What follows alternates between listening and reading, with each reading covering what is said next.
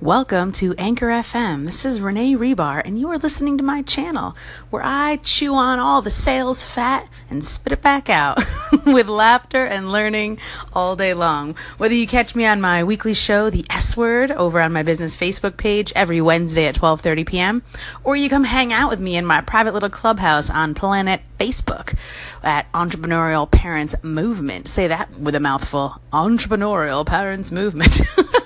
You know, I got a lot of flack about that name, but I'm holding strong.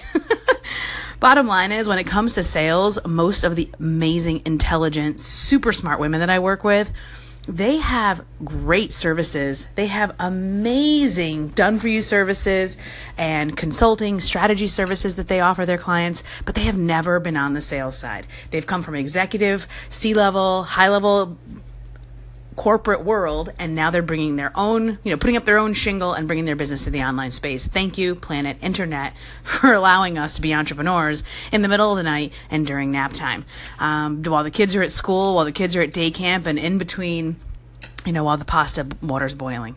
So, that all being said, this little piece that I want to share with you today is something that has helped so many of my clients immediately.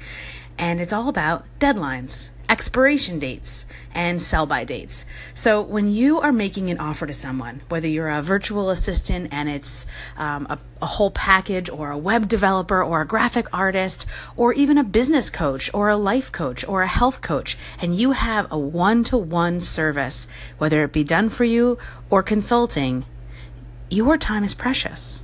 Your time, all of our time, is going to expire. And I want you to look at it like that for a moment.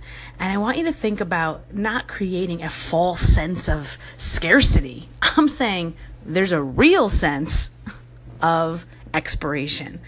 And so when you make an offer to give yourself and the person that you're making the offer to an ability to know when it's over, that it's not available anymore, that's okay.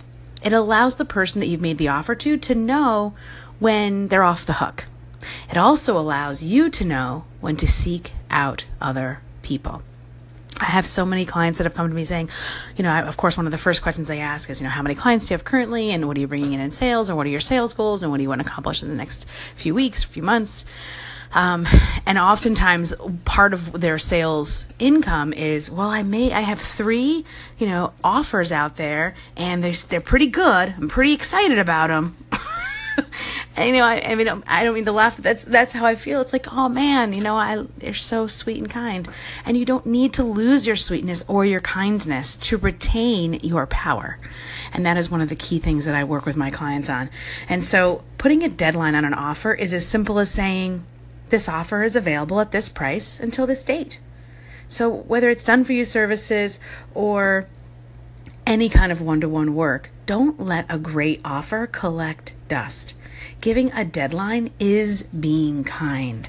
It allows both of you the grace of knowing when it's over. And no matter what you decide, I really want you to add this in. Say, no matter what you decide, I'll be cheering you on. So I always put a date on it and I always add, no matter what you decide, I'll be cheering you on. And this is how I'm able to make friends and offers online. And I hope that this little piece will help you in your business this week so that you don't feel bad about making offers and that you know that making offers does make you new friends and connections. Thank you so much for tuning in, and I look forward to seeing you again next time.